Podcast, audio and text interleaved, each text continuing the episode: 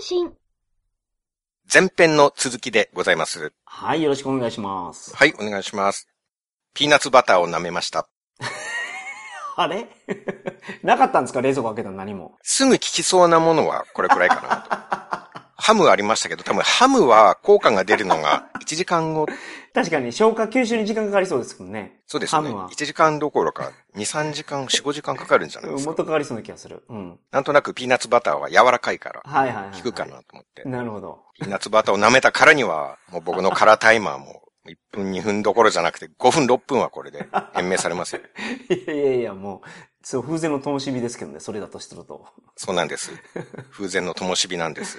まあ、とはいえですよね、桜さんには言いたいことがあるわけですから、はい。この言いたいことがパワーになるはずなんですよ。このために55ページワードを書きましたからね。そこで使い果たしてません？パワーを。うん。まあ、はい。前略、続きですけれども、はいはいはいはい。厚労省が改ざんをしてたデータを錦の御旗にして、うん。どや、こんなに効果があるんだぞって勝ち誇っていたワクチン推進派の人たちが、うん。まあまさに自分たちが頼っていた数字が逆転しちゃって、うん。真逆になったんですからね。すごいことですよ。うん、効果が2倍あると思ってたのが実は1.5倍しかありませんでしたとかじゃなくて。じゃないんですもんね。うん。まあ真ゼロかマイナスにうん。なっている。うん。まあ一時的にはプラスになる期間もあるんですけどね。はいはいはいはい。まあそれで未接種者が一番感染しにくいっていうトータルでは結果になってしまって、どういう言い訳をしたかっていう、いくつかパターンがあって、ほうほうほうほ一つはう。うん。厚労省のデータなんて重要じゃないよ。ほあんなの当てにならない。う。何を？ワクチンに効果があることは、とっくに世界中で証明されているんだよって言って、あまあ、別に何か世界のデータを提示するわけでもなく、ーうん。とっくに世界中で証明されてるんだって言い張る。なるほどなるほどなるほど。つい先月まではほら見ろ、厚労省が出してる数字だぞってうん。言ってたのに、うん。ちゃんと統計取って不利なデータになったら、いや、厚労省のデータなんて参考にしてもしょうがねえよ。うん。とにかくワクチンは効くんだ。うんもう。世界で証明されてるんだって表現するっていうう。ん。こうやって多重人格かサイコパスのようにコロコロ言うことが変わるのがワクチン推進コロナ煽り専門家の特徴かなと僕は思っております。確かに。で、もう一つのパターンが、うん。これは行動が影響してるだけだって言い出す。ほう、なるほどなるほど。うん。うんうんこれはまあ某医師の T さん。この方は一応専門家ということになっていて、河野大臣にワクチンのレクチャーとかしてた人ですね。なるほど。例えばその人がうん。ワクチンを接種した人々は、うん接種したことで安心して出歩くようになるから、うん。それで感染率が高くなるんだって言い出したんですね。なるほど。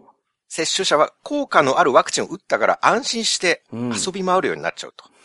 うんうん、なるほどで。油断して感染しやすくなる。はいはいはいはい。で逆に未接種者はうんワクチン打ててないから、うん感染が怖くて家にこもると。はいはいはいはい。だから感染しないんだ。うん。そういう行動の問題なんだ。なるほて言うんですよど。なるほど。もう科学もへったくれもない、ただの言い訳親父になってるんですね。確かにね。で、その、ま、ほんで、行動でそうなるんやったら、その行動のことも含めたデータを出して、うん。で、行動も込みで増えるんやったらワクチンやめるべきなんですよ。まさにその通りですね。結果的に増えるんやから。そう。結果的に増えてたら意味ないじゃんっていうことなんはいです。はいはいはい。ねえ。だだから、いや、しっかりした説明じゃないですよね。おかしすぎますよね。いや、そうですよ。うん。うん。なんかごちゃごちゃ言ってるけど、結果的に接種者が増えてるじゃんっていう、そのことには何も変わりはないんですよ。はい。そそれやったらやめないかんのですよ。うんそのワクチン受けてみんなの気持ちが高ぶって外に出て行ってしまうような薬なんでしょだとしたらね。つまりは。だとしたら、まあ彼はそういうことを言っているわけですけど、だとしたらまあやっぱり効果ないっていうことになりますよね。効果ないってことはやめるべきですよね。逆効果だっていう逆効果なんで。増えるんやから。もはや科学の専門家じゃなくて、ヘリクツの専門家ですいや、ね。ほんまにそうですね。うん。あらゆるデータを自説に合うように強引に解釈をこじつけるヘリクツトーク専門家だなと。うん。絶対したらいかん。そんなわけないんですよ。うん。接種者と未接種者でコロナ怖がるのどっちですか、うんコロナを気にせず遊び回るのはどう考えても未接種者ですからね。そうね。はいはいはい。こっちとら最初の緊急事態宣言から喜んで旅行行ってたんですから。確かにね。すげえ人が全然いない。バスも飛行機も貸し切り状態じゃん。はいはいはい。ホテルが安い。うんなんだこの金額信じられんって、もう浮かれて20泊九州旅行行きましたからね。はいはい。怖くて家にこもるタイプだったら真っ先にワクチン打ってるから。いや、ほんまにね。そりゃそうやね。はいはい。そうですよ。うんワクチンを4回も5回も打つ人の方が怖がってるに決まってるじゃないですかちなみに国立感染症研究所が新型コロナワクチンの接種以降と相関する社会行動因子っていうのを発表してるんですね。おーほうほう。あるんや、そんなのも。はい。はい。その中の文章を読むと、うん。ワクチン接種済みのもの、接種以降のあるものと比較して、うん。接種以降のないものは感染の不安が少なく感染対策をしていない傾向があり、うん。直近の行動歴からも新型コロナウイルスに暴露するリスクは同等もしくはより高い可能性が示唆された。なるほど。国立感染症研究所がはい行動因子を調べたら、うん。未接種者の方が感染対策の意識が低いってなってるんですよ。まあ、常識的に考えたそうまあ、ですそらそうですよね。うん。だから専門家 T さんの意見はもう国立感染症研究所にも全否定されてるんですよ。うん。うん。この無茶苦茶なヘリクツ医者が推進派の筆頭なんですよ。うん。専門家として大臣に指導とかしてるんですよ。うんこのレベルの人間が。うんうんうんまあだから大臣もヘリクツが上手くなってるっていうのもあるかもしれないですけどね。ああ、なるほどね。うん。ヘリクツのアイデアを与えてるから。。ヘリクツ専門家にヘリクツの指導を受けて、うんうんうんまあ、政治家としてはそれは大事なのかもしれないですけどね。うん。昔の技術が向上したのかもしれないですけど。うん。で、日経ビジネスがこの改ざんの件で厚労省に取材をしているんですね。はい。接種者の方が感染率が高くなるのはなぜかっていうのを聞いてて、はいはいはい。でその記事によると厚労省の担当者の答えは、2回接種済みの方が陽性になりやすい理由については不明。うん。今後調査する予定はないと回答した。うん。だからもう厚労省もワクチンの効果を調べる気も、そもそも感染を防ごうという気もさらさらないんですよ。うん。それは、本当にそうですね。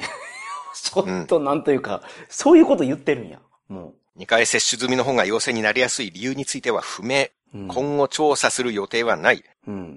だから、確かに接種者の方が多く感染してますね。うんでもなんでかは知らないし、調べる気もないですって、うん。国民の健康を担う厚労省が言ってるんですよ。うん。それは、普通であれば2回で増えてるのが不明じゃなくて、それも確かめないかんし、じゃあ3回目はどうなのか、4回目はどうなのかっていう検証しますよ、普通は。うん。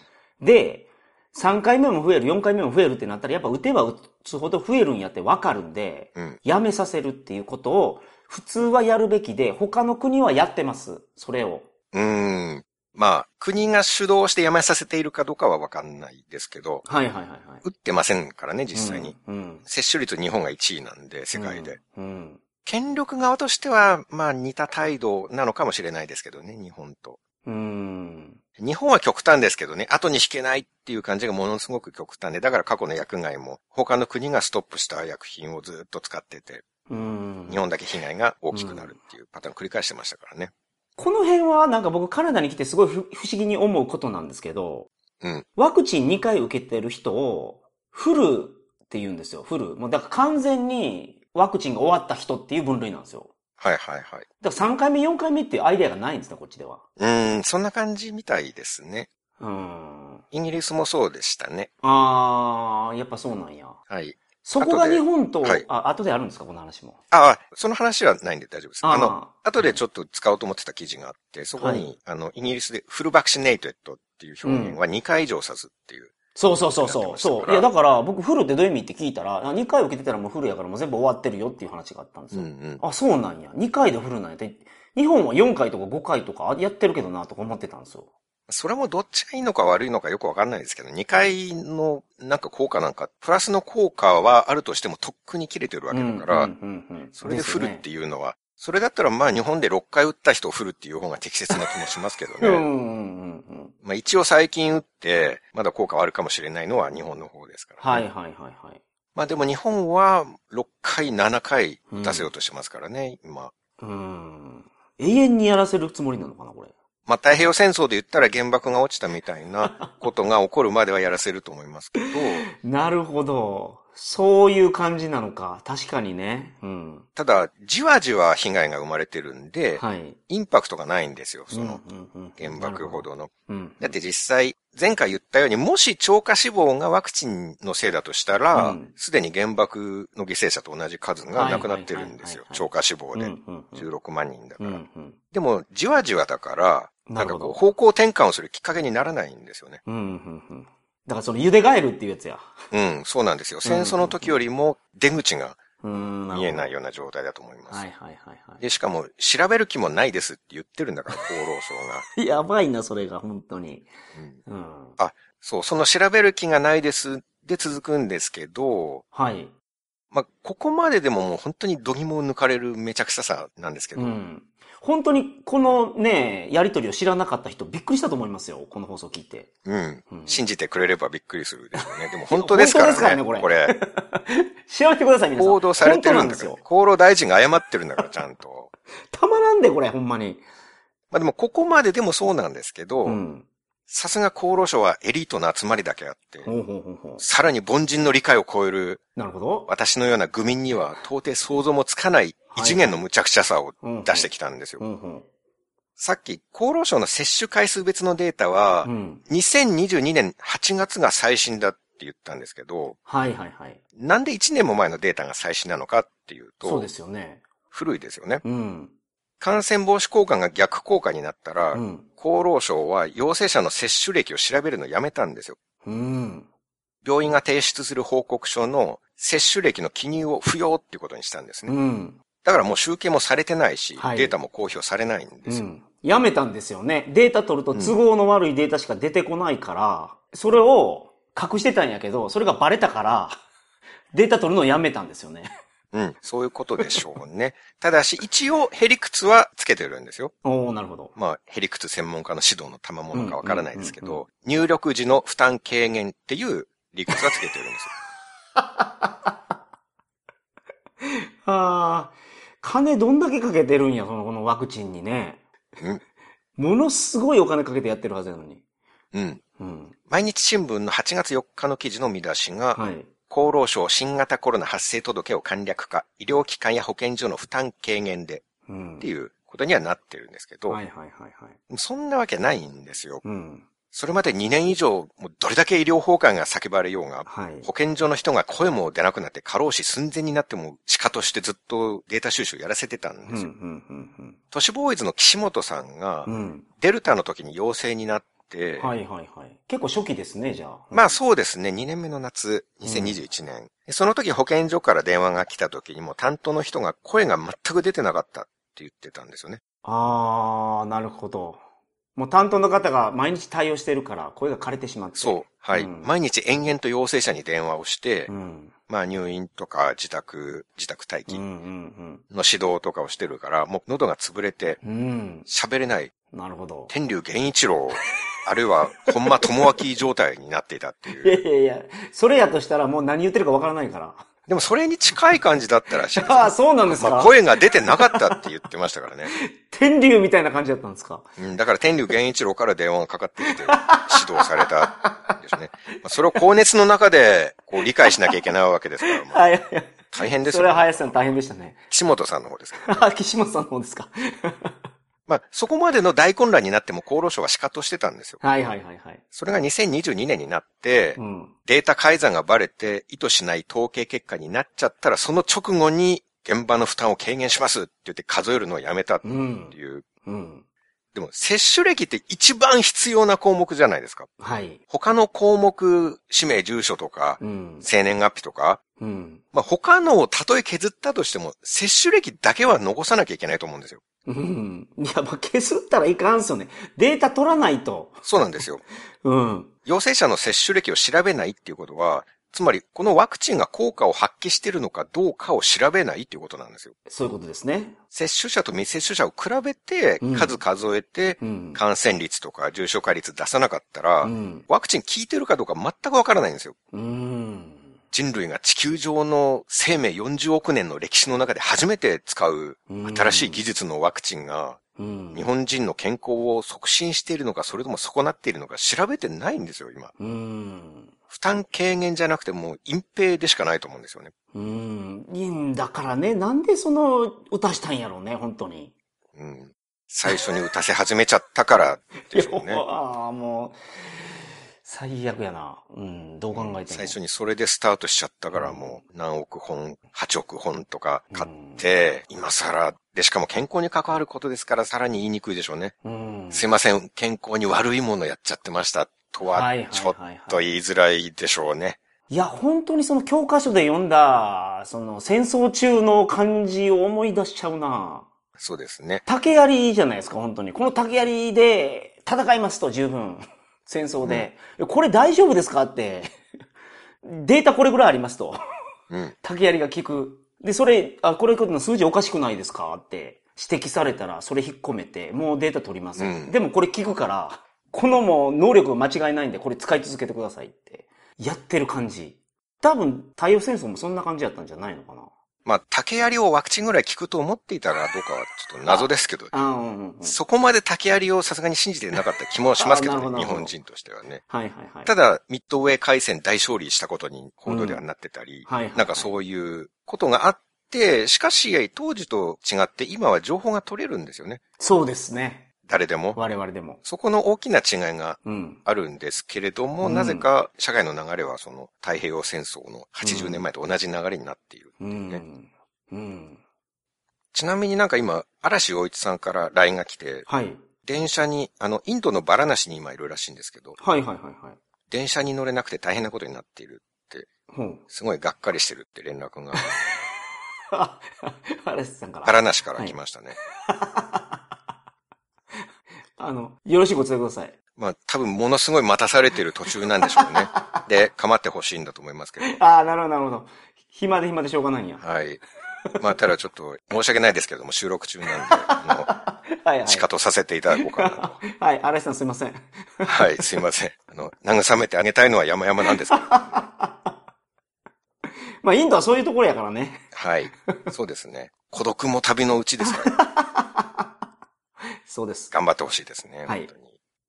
えー、だから負担軽減、それを負担軽減っていうのが、だからもう無理やり、いや、無理やり理由つけただけじゃないですか、本当に。まあそうですよね。うん。やばい、改ざんやめたら接種者の方が感染してるよ。これ騒ぎになりそうだけどどうする？そうだ調べるのやめりゃいいんだうん。調べなきゃ効果がないのがバレずに済むじゃんっていう、うん。どこの犯罪組織だっていう、本当にそうですよ。ショッカーでも躊躇しそうな悪行を平気でやっている。うん。厚労省の科学者が、よし、隠蔽のために統計中止だって言ったら、死神博士でも、え、さすがにそれは悪すぎじゃないでしょうか。そこまで卑怯なことは私も、ちょっと、一応家族がいますし。差し控えさせていただきたいんですけどはい。はいはいはいあ、死神博士っていうのはショッカーの幹部ね。そうですね。幹部。最高幹部ですね。はい。死神博士でも、そこまで人の道を外れたことはちょっとって、おじけづきそうなほどの悪行です。なるほど、なるほど。うん。さすがトップ官僚だからこそ思いつく異次元の発想ですね。うんうんうん。だから今日本人は効果があるのかどうか全くわからない。調べてもいないし、うん少なくとも最後に調べた時点の数字では、打った方が病気に感染しやすくなるという謎の薬を打たされてるんですよ。そうね。本当にね。21世紀にして日本は弥生時代に戻りましたね。うん。卑弥呼の祈祷とかで公衆衛生の方針を決める、うん。科学もデータも一切ない、亀の甲羅の割れ方に国の行く末をかけるみたいな、うん。呪術の世界に戻ったなと。うん。1700年ぐらい退化しました、これで。うん。ここまでの大事件をワクチンを進めてるお医者さんも知らなかったりするんですよ。あ、今の時点で。はい。うーん。それはもう正直そのお医者さんはもうやばいですけどね。やばいです。僕の認識の中では。ちょっと情報感度が低すぎると思う。なんぼ言うても。ですよね。うん。でもそれで推進してるんですよ、ワクチンを。うん。今年までいましたからね、その2022年4月の改ざん中のデータを貼り付けて、うんほら見ろ、こんなにワクチンは効果あるんだって、今年まで言ってるお医者さんいましたよ。うん。その人はずーっとワクチンを激烈に推薦するコメントを書いてる人で、はいはいはいはい。それがこの改ざんの話を知らないんですよ。さすがに僕、ひどすぎると思ってリブつけたんですね。はいはいはいはい。あの、それはデータ改ざん前の数字で集計方法を変えたら逆の結果になってるんですけど、うんって。言って、そしたら、はい、陰謀論オツみたいな返事が返ってきましたね。それ本当にお医者さんなんのかな？そうみたいですよ。何万人もフォロワーいますしね。ずっとこのワクチンのとかコロナのことをつぶやいてますから、うん確か本名でやってたような気がしますけどね。うーん。もう厚労省が自分で接種歴不明を未接種者に入れちゃってましたって白状して、うん。厚労大臣が謝罪までしてるのに、それを指摘したら反枠の陰謀論にされるんですよね。はいはいはい。しかも煽ってくるんでしょそうなんですよ。コロナも煽って、ワクチンも打て打てって煽ってる。はいはいはいはい。まあでも、8月までデータ出てるのに、あえて4月の数字貼ってるってことは、知っててわざとやってるのかなとも思うんですけどね。うん。今年になって、わざわざ最新の8月じゃなくて4月の貼っちゃうってことはう、ん。的なものをそこも感じられますけどね。うん。で、ヘリクツがもう一つあるんですよ。はい。感染防止効果が逆効果になったことに対するヘリクツ。うん、うん、うん。まあでも、ヘリクツ言う人っていうのはまだデータが変わったっていう事実は認めてるわけだから、はい。陰謀論オツで逃げる人よりはまだマシかもしれないですけど、うん、うん、うん、うん。まあもう一つのヘリクツっていうのが、はい。いや、ワクチンって感染を防ぐために打つんじゃないよ。ほう。重症化を防ぐために打つんだよ、ワクチンはってなる、ほど。急に言い出すパターン。はいはいはいはいはこれよく聞くと思うんですけい。ど。なるほど。これが感染防止の逆効果が判明していきなり対等してきた主張なんですよね。はいはいはいはいはい。まあ、まず推進派の専門家の人が言うようになって、うんでそれを真似して、まあ、一般のワクチンを信じたい人も言うようになったんですけど、うん、なるほど。感染全然防げてないじゃんって言うと、うん何言ってんの？ワクチンが感染を防がないなんて常識じゃん。うん。ワクチンって感染じゃなくて重症化を防ぐために打つものなんだよ。うん、うん、うん。最初からそうだったじゃん。まあ、最初からそうではなかったけど。最初からそうだったじゃん。知らないのあんたって言い出す。はいはいはい。ね。なるほど。なるほどなるほど。これ厚労大臣も言ってるんですよ。え？えあ、そうなんですか。はい。今年の1月に加藤厚労大臣がフジテレビの日曜報道っていうテレビに出たんですけど、そこで大臣が元来スタートは重症化予防を中心にワクチンスタートしたわけですけれどもうん。って言ってるんですね。はいはいはいはい。今のが一字一句そのままなんですけど、うん、なるほど。元来重症化予防を中心にワクチンがスタートしたと。うん。よくそんな大嘘をつけるな。いや、そうですよね。大事な人を守るためにうん思いやりワクチン打ってて3年間ずっと言ってるじゃないですか。はいはいはいはい。子供からおじいさんおばあさんに移さないためにって言って、うん。重症化率0.00%の子供にも打たせてるんですよ。忽那聡氏も記事で子供がワクチン接種をする意義は周りに広げにくくなること。うん、うちの娘が接種すると私に感染させにくくなるという意義があります。子供の接種は利他的な意義が大きいです。って書いてるんですよ。なるほど。忽那聡氏なんて接種派のトップですうん、うん、からね。うん、うん。まあ、国がずっとそうだったわけですから、はい。全国旅行割、帰国時の接種証明、うん。何のためにあるんですかうん、うん、うん、うん。ワクチンは感染を防ぐから、接種者は感染を広げないっていう前提で、3回打てば旅行で大割引サービス受けられるし、うん。陰性証明も不要っていうことになるわけじゃないですか。そうですね。うん。最初からずっとワクチンは感染を防ぐっていう設定になってるんですよ。うん。そうでした。山中教授もうん、ワクチンを打つとウイルスは体に侵入できなくなります断言してるんですから。それがいざ接種と未接種の感染率が逆転したら、えいやいや、ワクチンは感染なんて防ぎませんけど、最初から重症化を防ぐためってことになってたでしょ、っうん。ていう。この人たち、私の頭の中の消しゴムの孫イェジェン並みの記憶力しかないのかなって、愕然とさせられますよ。あ、あの、記憶が持たない女の子の話ね。そうですね。はいはい。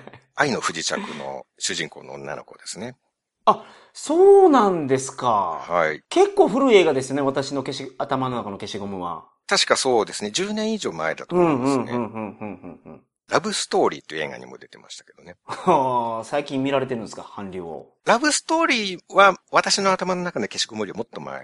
ああ、そうなんや。なるほど、なるほど。猟奇的な彼女の監督がはいはいはい。懐かしいな。下手したら20年ぐらい前とかかもしれないですね。うんまあ、記憶がどんどんなくなうる。んはい。記憶がなくなってる人かなって思いますよね。真逆とは言わないけども、主張が全然違うから。そうなんですよね。うん。そもそも重症化予防で始まったって。うん。思い出すとそうじゃないんですよ、どう考えたって。うん、そうじゃない。たった1年前の話ですよ。うん。1年前じゃないか。2年前か。うん今となっては。うん。厚労大臣まで言ってるんですから、そもそも重症化予防で始まったって。うん。まあでもしょうがないからちょっと付き合ってみたいと思うんですね。その、はい。感染は予防しないけど重症化は予防するんだとうん言ってる。あ、その説にってことですか？はい。うん。はいまあ3年間の旅行割や思いやりワクチンの設定も無視していきなり主張が変わってますけど。まあ確かに重症化予防も大事な機能ではあるじゃないですか。はい。ということでそこで重症予防効果っていうのを見てみたいと思うんですけどね。うん、うん、うん、うん。これも最新のデータが2022年8月なんですけど、ほうほう。1年近く前。はい。なぜなら接種歴を調べるのやめてるからなんですよ。うん、うん、うん、うん。効果を調べるのはやめてるけど、打たせるのは続けてる。はい。はい。まあ、小規模にどっかの大学の研究室とかう、ん。研究所とかが調べてるのはあるとは思うんですけどね。はいはいはい公的なまあ、データで、国としてもう調べてないってことですもんね。うん。公的なデータで大規模なやつは最新がこれなんですけど、はい。大阪府の令和4年、だから2022年6月、6月25日から8月21日まで2ヶ月ぐらいのはい。陽性者76万7千人の統計。ふんふんふんふん。で、厚労省はもともと接種回数別の致率っていうのは出してないんですよ。はい。でも自治体で独自に出してるところながあってるほど、なるほど。はいはいはい。大阪、あと浜松市も出してたんですね。うんうんうん。でも大阪府の方が当然母数が何倍も多いんで、はい。まあ、ただ浜松も大阪もその厚労省の通達で、うん。接種歴の届け出が取りやめになっちゃったから、8月以降はデータ取れなくなったんでなすよ。るほど。はい。浜松ももうコロナの統計サイト自体閉鎖しちゃいましたからねはあ、はあはあはあはあその大阪の統計で接種回数ごとの致率を見てみようと思います。うんうんうん。多少の副作用の被害があっても、助かる人の方が多いならワクチンは必要なんだっていう説が当てはまるのかどうか。はいはいはいはいですよね。うん。えー新型コロナで陽性になった人の、まず50代までの致率。うん。幼児から多分60歳までだと思うんですけど、はい。59歳までかもしれないですけどうんうんうんうん、これ全部同じなんですよ。はあはあはあはあ。そこがもう一つのデータになってるってことですね。年代別分かれてるんですけど、数字が全部同じなんです。はいはいはいはい。接種者の致率が0.0%、うん。未接種者の致率が0.0%。うん。一応40、50代、はい。40、50代で1セットになってるんですけど、うんそこだけ未接種から3回接種まで0.01%、はい。致率が。はい。4回接種だけ0.00%になってるんですけど、うんうんうんうん。なるほど。まあこれはもう誤差としてうん。まあ、0. 01でですすからね。。かねうんうんうん。4回接種始まったばっかりでう、ん。3回接種が10万人に対して4回が2000人とかなんで、うん。ここはちょっと参考にならないと思う。まあね、その母数がちょっと違いすぎるから。はいまあまあ誤差っていうことですよね、これは。まあ0.01%もはいはいはい0.0%ですからね。うん。それより下はもう完全に0.00%で全部同じなんですよ。なるほど、なるほど。これ、重症予防効果ありますかっていうことなんですよ。うん。ワクチン打とうが打つまいが致率は0%なんですよ。うん。全く変わらない。うん。ただし、打ってる人は接種後数ヶ月経過すると逆に感染しやすくなるし、うん。まあ多くの人が打ってすぐ高熱出たり、腕が腫れたりして数日寝込むと。うん。うん。で、欧州医薬品庁も指摘してますけど、免疫が下がってロシアンルーレット的にひどい後遺症になったり、副反応で死んだりすると。うん。うん。うん。確率は低いですけどね。はいはいはいはい。となると、まあ、50代まではもうメリットゼロなんですよ。まあね、実際はね。だから、重症化もなかったってことですね。うん。だから、その二つの効果が期待されてたと。感染予防効果と重症化予防効果があったと。はい。で、感染予防効果は、むしろ増える。トータルでマイナスに。トータルでマイナスになってる。にはい。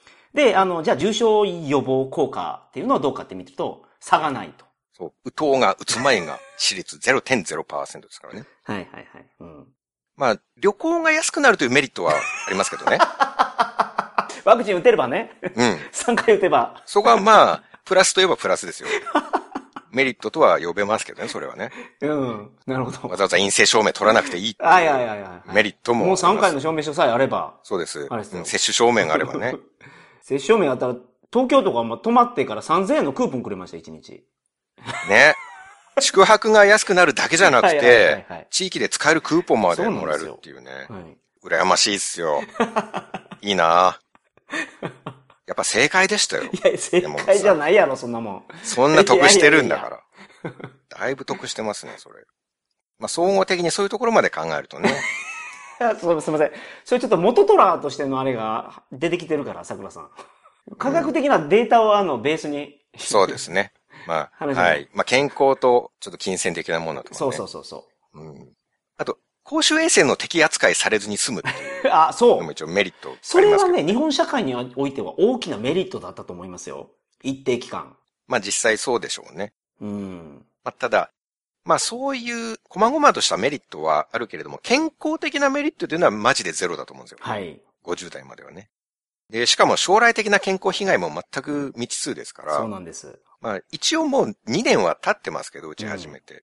でも6回接種したらどんなことが起きるかっていうのはまだ誰もわからなはいいんですよね。はいはいはい。今日本人で人体実験中ですから、うんうんうんうんまあ日本人で実験中と思いきやもう接種回数別のデータ取ってないから、実験結果もわからないんですよね。うん。そのなんか、ドラゴンクエスト3の遊び人でしたっけ？あれ期待出たら賢者になるじゃないですか。はい。そんな、レベル20でね。そうそうそう。ワクチンもガンガン打っていってたら、うん。どっかのタイミングで、なんか合わせ技で、なんかすごい免疫を得たりとか、そういうのを期待してるのかな。まあ、ないとは言い切れないですよね。それこそ、はいまあ。なんか進化の鍵を握るのかもしれないですよ。あ、もしかしたらうん。何かの危機を乗り越えられる人は接種をした人かもしれないですよね。はいはいはいはい。実は人類の危機が訪れた時うに、ん。6回7回打ってる日本人だけが生き残れるっていうそういう可能性は、まあ、可能性はありますうよね。ん。ありますけど。まあ確かに何が起きるかわからないっていう点では、うん。まあいい点に転ぶという可能性もあるわけですから。うん。まあでも今のところデータを見てる感じでは、それは、まあ今のところはねうん。正比例で悪くなっていってるから。今の時点ではね。全年齢が正比例で悪くなってる。まあ僕はデルタの時はまだしもですよ。これをこれから打つっていうのはもう自傷行為だし、はい。子供に打つのは虐待だと思うんですよ。はい。僕はそう思ですよね。う。うん。まあ逆にワクチン情報をちゃんと集めてる人でも、うん。親切を装って姑に打たせようとするお嫁さんとかいるみたいですけどね。あ、なるほど。あの、食事にヒ素を混ぜるとかじゃなくて。いや、そういう犯罪行為はやっぱ良くないですから。なるほど、なるほど。それは殺人じゃないですか、もう。はいはいはい。毒を混ぜる。るっていうのはね。うんうんうんうんうん。まあ、お世話になっている姑さんのことを、はい体のことを考えてね、お母さんがコロナにかかって辛い思いをしたらと思うともう心配で心配で、うん。とてもよく効くワクチンですから、6 回目、7回目すぐ打ってくださいね。いつでも送っていきますから、はいってはいはいはいはいはい。そういう悪魔の囁きをしている 本当にそうや。お嫁さんがいるとかいないとか、うん。これは合法的ですからね。うん、そうね。政府が押してるんやから。そう。うん。人にワクチン進めても一切罪に問われることないわけですから。はいはいはいはい。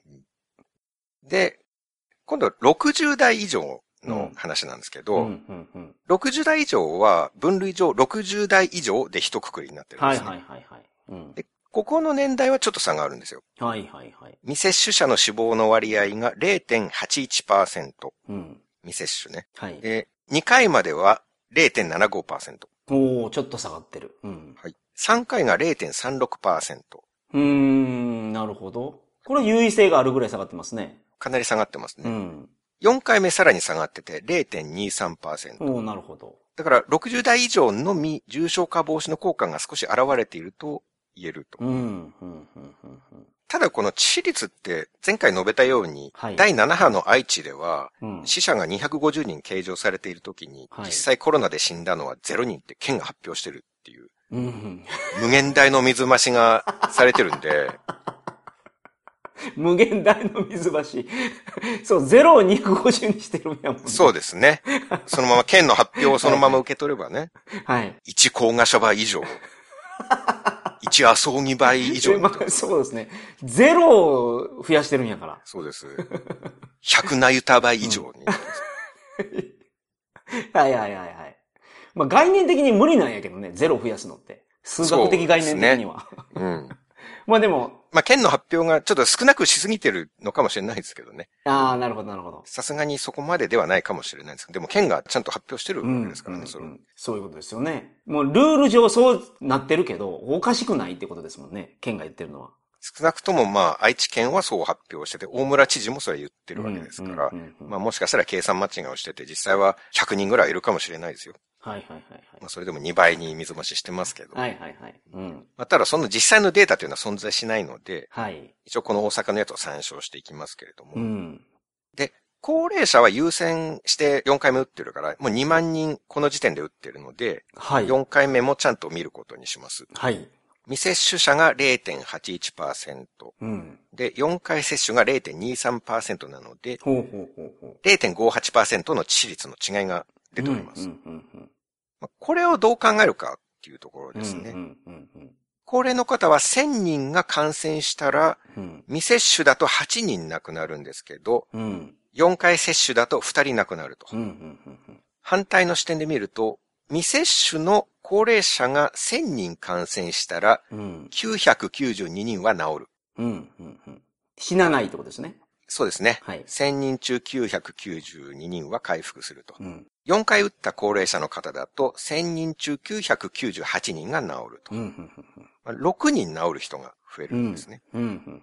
千人中。そうですね。うん。感染した人1000人を比較するとう、ん。6人の差が出るとう。ん。ただし、打つたびに免疫は下がります。はい。欧州医薬品庁が1年以上前に頻繁な接種は免疫に悪影響を及ぼす可能性があると警告をしていて、うん。厚労省の予防接種健康被害救済制度の認定状況を見ても、心筋炎、ギランバレー症候群、帯状疱疹、急性肝障害、顔面神経麻痺、四肢筋力低下など、うん。ひどい後遺症にかかることがあると。うん。そして原因は不明ではあるけれど、うん。接種が始まった2021年からうん。先進国で一斉に超過死亡が増加。はい。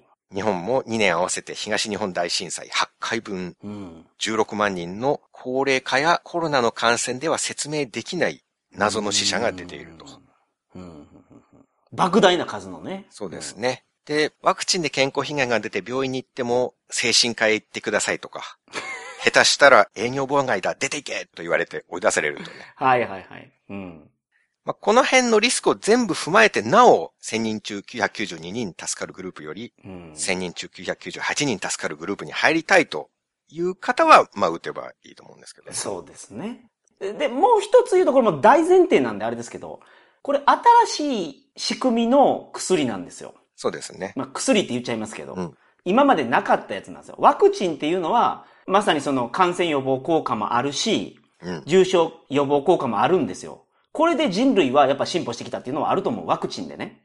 ただ今回のワクチンっていうのは今までのワクチンじゃなくて新しいやつなんで、安全かどうかわからないっていうのがまずベースにあって、そして先ほどの桜さんの説明ですから。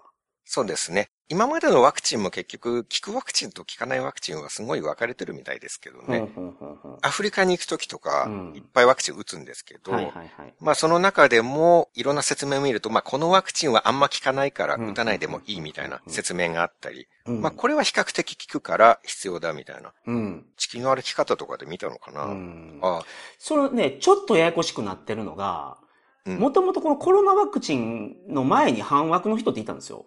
はいはい。とにかくワクチン全部。ワクチンを。そうそうそうそう。で、それやってたら子供大変なことになるんですね。うんうん。あの、例えばですけど、今回カナダに僕来てるじゃないですか。はい。日本での予防接種をちゃんと受けてなかったら学校入れないです。ああ、なるほどね。その、そ母子手帳証明が必要なんですねそう、証明があって、それ英語にして、それ出さないと学校に入れないんですよ。うん。そんなことが、その他の国でも起こったりするのは、やっぱりその、おたふく風邪とか、うん。水暴走とかは、やっぱ、そのワクチンで減ったっていうのが、確実にあるからなんですよね。でも、それを、その、やらない判断をするお母さんっていうのが、コロナ前にもいたんですよ。うん。それはちょっと問題になってましたよね。で、それとなんか混ざってる人がいるような気がする。この元々にあったワクチンと今回の新型コロナワクチンって違うもんですからね。うん。まあ、基本的に反枠っていう呼び方はもうひとまとめにしてレッテル貼りをしてますよね。はいはいはいはいはい。ワクチン全部に反対するようなやつは人類の敵だっていう方向性ではい。攻めてきてるなっていう感じはありまうすけどね。んうんうんうんまあでも本当に今回のワクチンに反対している人のまあ9割以上はうんうん今回のワクチンにだけ反対している人なんですよ。そうだと思います。それはそうだと思います。僕もそうですしっていうか、まあ正直この件が起きるまでワクチンのことなんてちゃんと調べたこともなかったから、まあメッセンジャー RNA ワクチン以外は知らないんですよ。うん。よく。子供がいるご家庭のお母さんとかは多分調べてる。その、スケジュールがあるんで。うん。これ打って何ヶ月待ってからこれ打つとかいうのが、はいはいちゃんとかなりややこしいんですよ。調整しなきゃいけないんですよね。そういうことです。だからお母さんとかの方が、子供を持ったお母さんとかの方が、このワクチンには親しみがあると思う。で、子供にそうやって計画的に受けさせてるから、コロナワクチンもなんか、そういうもんだろうと思ってるお母さんがいるんじゃないかな。あの、看護師さんとかでも、うん。結局、今までの生ワクチンとか、うん不活化ワクチンとかとうんうん同じものだと思ってる人はいますよね。うん医療関係者でそれはちょっと、うーんって思っちゃうけど、まあ、それもツイッターで回ってきてましたけどね。いかにワクチンが重要かっていうのをインフルエンザワクチンを例にして説明していて、はい。だからコロナワクチンも周りのみんなのために打ちましょうっていう説明、うん。やたら回ってきましたね。やばい。1万リツイートとかで。本当にやばい。その、なんかもう根本的に間違えてる、そのスタートから。そうなんですよ。はい。それって、マグロが美味しいんだからフグも食えっていうようなものなんですよ。魚って美味しいんだよ。はいはいはいはい。魚って悪いものじゃないよ。食べてごらん美味しいんだよってはいうはいのをうん、ほら、うんマグロ食べてごらん美味しいでしょ？うん。じゃあフグも食べなさい。魚、同じ魚なんだから。はいはいはいはい。ような感じなんですよね。根本的に全く違うっていうことをそもそも理解していない。うん。どう考えても半枠の人の方がめちゃめちゃ調べてますからね。ああ、そうなんや。だって調べないと反対できないですから。はいはいはいはい。え、調べててこの矛盾に気がつかないのかな？反対派が調べてるってことですよ。あ、半枠か。はい。ああ、そっかそっかそっか。推進の人は別に調べなくても、ああ、そっかそっか。多数派が推進でうん、権力者とかメディアに出るような専門家の人たちが一斉にこれは聞きますよって言ってるんだかうん、うら、ん、うん。別に調べて敵と戦うとかいう必要はないんですよ、全く。なるほどなるほど。でこちら側は少数派だから、うん。調べて、こうこうこういう情報を集めました、うんどうですかって見せないと、こう議論ができないっていうか、多勢に抗えないんですよねうん。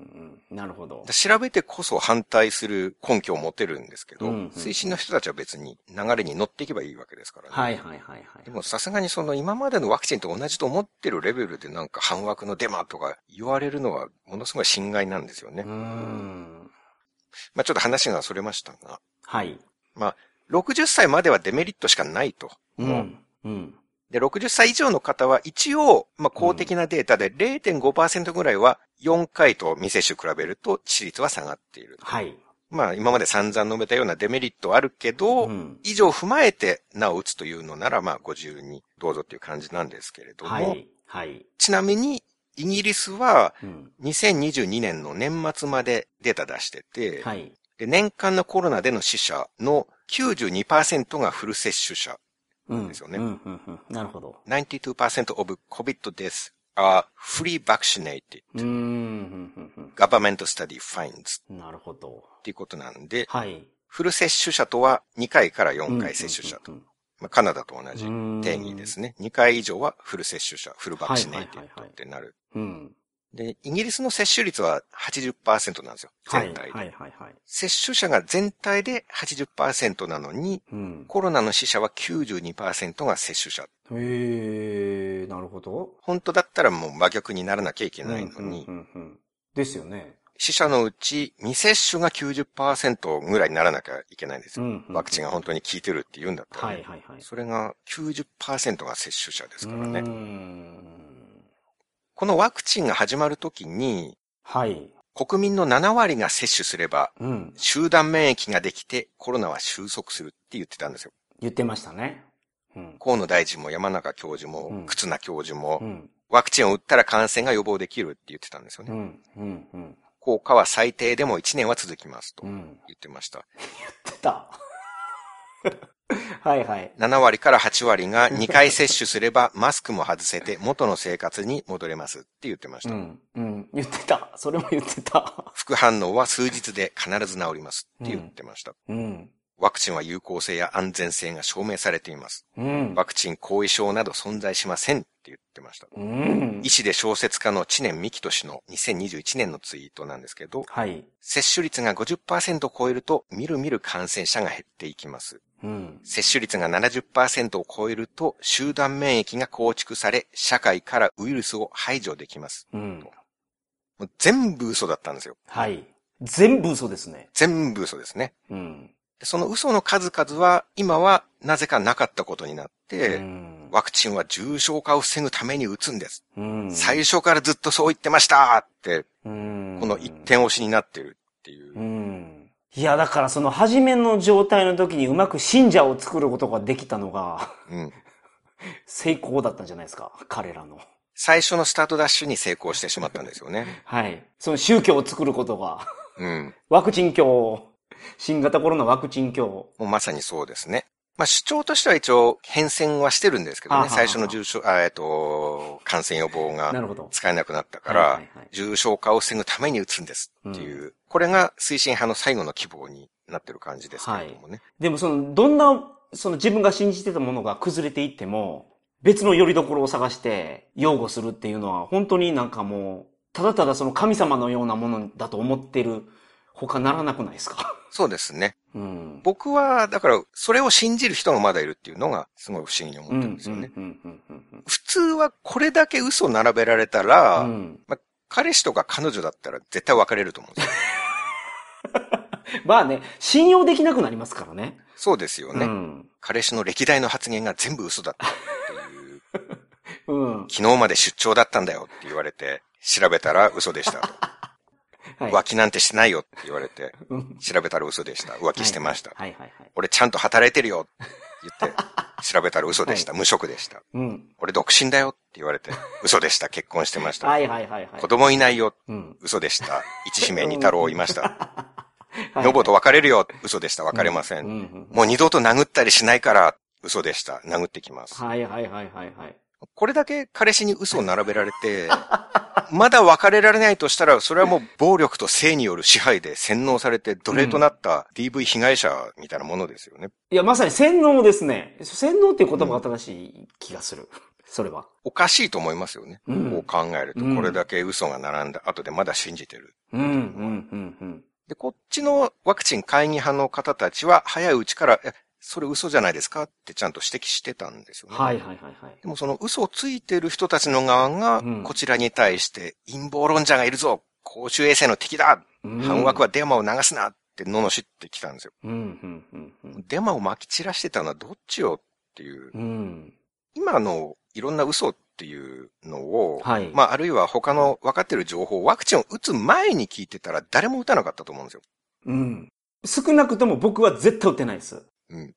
僕の家族にも絶対打たしてないです。何があっても止めてますね。そりゃそうですよね。うんこれだけの情報が今放送で話したようなうん。情報を、まあ2年前に知っていたら、うん。厚労省や専門家がこれだけ嘘ついて、うん薬害を報じた番組がギャラクシー賞まで取って、うん。で、まあ健康被害の認定もたくさん出て、うんまあ。原因不明だけど超過死亡もワクチンが始まった年に戦後最大で出てる。うん。うん。まあ疑惑ではあるかもしれないけど、まあこういう疑惑やデータというのは最初に知ってたら誰も打たなかったと思うんですよね。はい。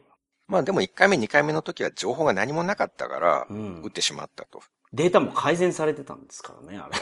うん。そうなってくるとう、んちゃんと調べた人でも、うん。ちゃんと調べてたと思いきやちゃんと調べていたいことになっていなかったということですもんね。そう。だって嘘ついてるんよ。よりどころにしてたデータが嘘やったんやもん。う。うん。そう、ありえないですよ。本当に。国が発表したってデータが嘘やったんですから。しかもそれをなんか指摘されて、じゃあ直しますって直したら真逆になるっていう。でその嘘を使って大臣も専門家も、そうですこれをよ。見ろ、撃てって言ってたんですからね。うんうんうんほんでですよ、外国ではもうほとんど売ってない状況やのに、日本ではまだ推奨してる。うん。そうこれがなんかもう気持ち悪いですよね。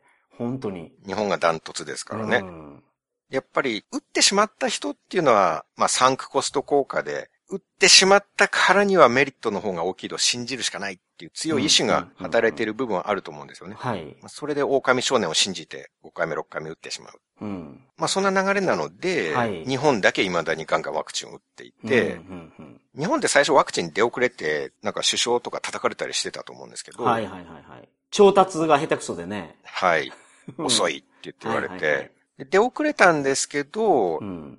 今100人あたり接種回数世界一になってるんですよ。はいはいはいはい。100人あたり309回。うん。アメリカは100人あたり203回ですからうね。ん。日本の3分の2。で、一番最初に打ち始めたイスラエルは、はい。もう上位20位にも入ってないからうん何なのかわからない状態なんですね。うんうんうん。うん。で追加接種の割合っていうのも日本が世界一で、はい。追加接種の割合が141%で、うん。世界ダントツ。うん。2位がアルゼンチンなんですけど、はい79%。なるほど。だから2位にダブルスコア近い差をつけてワクチン打ってるんですよ。はいはいはい、はい。本当に世界ダントツなんですよ。うん。マスク装着率もワクチン接種回数も世界一で、うん。そして第8波では感染者数と1日あたり死者数でも世界一。うん。大丈夫ですかこの国は？いや、ほんとそうですよね。じゃあこれ国力が弱るじゃないですか。どう考えても。何のためにやってんの？なんかその、カンボジアでポルポトがやってたやつみたいな。うーん、まあなかなかそこまでは言いづらいですけれどもね。いや、でもあれも意味でわからないんですよね。歴史を見ても。なんでポルポトが自国民をあんなに殺しまくったのかとか。うん。その、国力が弱るからね。頭いい人をどんどん殺してたんですよ、ねうん、そうそうそう。メガネかけてるって理由でこ殺してたよはい。原始化を目指してたわけですからね。うん原始的な社会にしようそうとしていうたそそうそう。本とか燃やしてたのよ。お金も燃やして。いや、それも国が弱るから、まあ、まあ、なんか、それ間違いやったと思いますけど。いや、そ絶対間違いですけど。まあそりゃそうだ。で日本もやってることって軽いこれじゃないですか？でも。軽いこれだと思います。国力弱るじゃないですか。軽いポルポトな気がしてきますよね。はい。だ大変なことですよ、本当に。そうですね。あの、これはもうまさに今日出てたニュースなんですけど、はい、はい、はいまあ、。結局ヨーロッパでスウェーデンが一番死者が少なく済んだ。のが出てましたから、はい。日本はだってそれこそ感染対策の被害もうん下手したら世界一ぐらいでしょ？だって子供が未だに8割9割マスクつけてるなんて世界で日本だけでしょ？はい、はい、はい。その感染対策の被害がある上に感染者数でも世界一になってるんだから、うん。ただただ国を滅ぼそうとしてるようにしか感じられないですよね。うん。え、しかもそれのせいで日本の分断を生んでるわけでしょ？ものすごい分断。いや、まあ家庭内で大変なことになってる人も多いわけですそうですよ。ね。夫婦間の分断は多いと思いますよ。うん。まあ親子間もあるでしょうけどね。はいはいはいはい。そんな近しい関係だけじゃなくてね。うん。まあ、桜さんとかは、ね、ネットで何回も組み手やらないかんぐらい戦ってるわけですから。3年にわたってね、もう見知らぬ人たち。はいはい。これいらぬ争いを生んでますよね。もう気楽にアイドルのこととかもつぶやけなくなってきてるんですから。確かに、そんなことつぶやいてたら、お前こんなことも言うとるやないかって言われるから。実際にありましたからね、その、はいはい。コロナのことでうんやり取りしてた人が、はいそのしばらく後で僕がアイドルのこと書いたら、うんそれを引用してきて、なんだ、ドルオタかよって、罵ってきたっていう。はいなるほど。僕も何々ちゃんのチョコ欲しいとかつぶやいてたんですか？うん。そこまでのことは書いてないと思いますよ。それは山本さんに RT されたから、あんまり突き抜けたことは書くのやめようって思ったんですよ。ああ、なるほどそ。れ山本さんに広められちゃったからね。こっそりリプしてたのに。ああ、アイドルに向かってね。はいレッツポコポコの琴目りおちゃんでしょ？それは。ああ、その子でしたっけ？でうかつにそういうことも書けなくなってしまったっていうね。ああ。そ、それは、その日本に対しての損失やと思う。損失ですよね。そう、桜さんがせっかくみんなにネタ提供してくれてたのに。はい。まあそれはリアルで言うと、それこそアイドルの子たちも、はいまあコロナのせいでうん辞めなきゃいけなくなった子ああ、はたくそうそうそう。まあさんいますから、ねそれはめちゃめちゃいるでしょう。芸能関係の人とか。そう、エンタメ関係はもう本当大打撃。いや、本当にそうですよね。人生ぶっ潰されてますよ、本当に。ツイッターで何件見ました？あの芸能人引退します。コンビ解散します。今までありがとうございました。めちゃめちゃありましたよ。うん。まあ、あと、一般の飲食店とかまで考えると、まあ、膨大な数ですよそうでね。すよね。うんまあでも、これだけ喋っても、またレビューでは、こいつの言ってることはデマだとか多分書かれるんでしょうけどね。うん。うんどうせまた悪口言われるだろうなっていうのはうん思いながら原稿書いてましたけど。うん。まあそれもコロナ禍の愚かさを振り返るための良い記録かなと。なるほど。あ、レビューに残ってるからね。そうですね。いや、皆さんその iTunes のね、Apple Podcast のレビューぜひ見てください。うん。あの、星1でコロナのこと書いてる人のコメントをぜひ読んでほしいな。どんなこと書いてそうるか。ですね。うんよく記憶に残してほしいですね。はいはいはい。あの、東京でよく行くお医者さんは、う。うんちの患者ワクチン打ってバタバタ死んでるんだよって言ってたんですね。はいはいはい。で、浜松の方で行っているお医者さんは、うん。最初はワクチン打った方がいいですよってうん勧められたんですよ。うん、うん、うん、うん。そこが接種してる病院ではないんですけど、まあ、はい一般的な話として。ワクチンが開始した頃にうん、おすすめですよって言われたんですね。はい。で、先日、春ぐらいですね。うん。今年、先生何回ほど結局打たれたんですかって聞いたら、はい。2回でやめました。っておっしゃってましたうん、うん、うん。やっぱり情勢をちゃんと見てるとそうなるんですよね。そうなるよ。僕、前回の放送で言いましたけど、その、2回打った時点で、いろんな情報出てきて、うん。そこから3回目打とうって、よう思うなと。うーん。そうですね。僕は本当に思う。いろいろ見ていると、そういう気持ちになりますよね。うーん、そこすごい、桜さん、すごいマイルドに言うけど、いろいろ見ません？桜さんほどじゃないにせよ。うん。いろいろ見るやろ、この。ネットやってるかどうかで大きく違いはあると思いますけどね。うーん。テレビだけ見ると本当に偏りますから、うん。まあでも、ここまで、今日、さ、桜さんが説明した、まあ前回、今回と桜さんが説明したような内容まで、数字は、僕全部拾ってないですけど、うん。まあ一通りやっぱりニュースとか、いろんなとこで聞いたことあることですもんね、これって。例えばデータ改ざんの話なんかはいくつもの新聞で記事になったわけですかいら。や、あれは大変なことなんやから、本当に。うん。もうだからもう日本の国がマジで信じられなくなりました、あれ。本当ですね。それまでもデータを消したりとか、議事録消したり、黒塗りにしたりとか、なんやったら議事録捨てたりしてたじゃないですか。うんうん。日本政府がやってたことの中で。はい。そっからもその政府の不信っていうのはあったのに、もうこれ決定的でしたね。なんか僕はそんなに政治に興味を持っていなくて、はい。まあその資料が黒塗りにされていたとか、うんなんかそういう世間を騒がせていた話題あんま興味なかったんですけど、うんうんうんなんか自分が追いかけていって、うんそういうのが起きると、あこんなことをする国だったんだう。っていうのがびっくりして、まあ他のことで追いかけていた人はもっと僕より前にそういう感情を持っていたのかなっていう。ん。うん。うんまあそもそも日本はこういう国で、うん。やっと今僕は気づいただけなのかもしれないですね。うんいや、何らかのメリットがあったらわかるんですよ。いや、その、だから政治家がお金もらってるとかね、悪いことですけど、そのなんか、なんか理由があったら、その悪いことをしてるモチベーションが見えるじゃないですか。今回のこのコロナのことに関しては、いいことが一個もなさそうなんですよ。やっぱり後に引けないっていうところだとう思いますよ。ーん。だとしたら本当に理解できないですね。まあいいことがあるというよりは悪いことを起こさないために、うーん。まあ要は今まで間違ってましたって言ったらそりゃ野党がもう鬼の首を取ったかのように責めるわけでしょ、うんでまあ多分多くの人たちも怒ると思うんですよ。はい。今まで健康に悪いことしたのかよって。まあそうしたら政治家の皆さんは困っちゃうわけじゃないですか。政権が交代したり。落選しちゃったりして。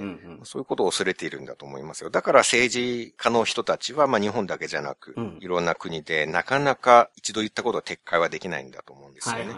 まあその点で前回言ったスウェーデンとかデンマークとか、なんかうん北欧の国々は、ものすごく成熟している国だなと思いますよ。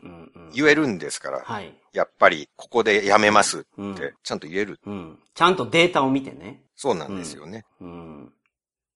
で、最後、さりげなく話を展開させますが、はい。東京の近所の開業医の先生が、うんワクチンでバタバタ死んでるよって言ってた話のうん。詳細を書いたノートがめちゃバズってまして、はいはいはいはい。これは、あの、ワクチン懐疑派のお医者さんとか研究者の方がいっぱい記事をツイートしてくれて、うん。軒並み何千リツイートになっていて、ほうほうほうほまあ、僕が告知したツイートも3000リツイートぐらいになっていて、うんうんまあ、そして記事がバズり、う。うん。私の家族もこういう健康被害で苦しんでいますとか、なるほど。自分も医者ですが、うちの患者さんも全く同じですよっていう賛同のコメントとか、うん。あるいは、こんなもん作り話に決まってるだろうんうんう。。嘘の作り込みが甘い、やり直しとかいう うん推進派の人たちの抽象もいくつも来ましたはい。はいはいはいなるほど。まあ、やっぱり自分が信じたくないことは全部作り話とかデマで片付けられるんですね。はいはいはいはい。あと、マスクのこともノートに書いていて、はい。それは元東京都知事の猪瀬直樹さんにもツイートしていただいたんですけれどもあ、、リツイートしてもらった。はい。猪瀬さんはリンク貼って、リツイートではなく、リンクを貼っておおなるほどなるほど。書いてくれはいはいてましたねはいはい。。猪瀬さんもマスク外さなきゃいかんっていう考えなんですよ。はいはいはい。まあそのツイートも公衆衛生の敵がみたいな攻撃されてましたけど。ふんふんふんふんで、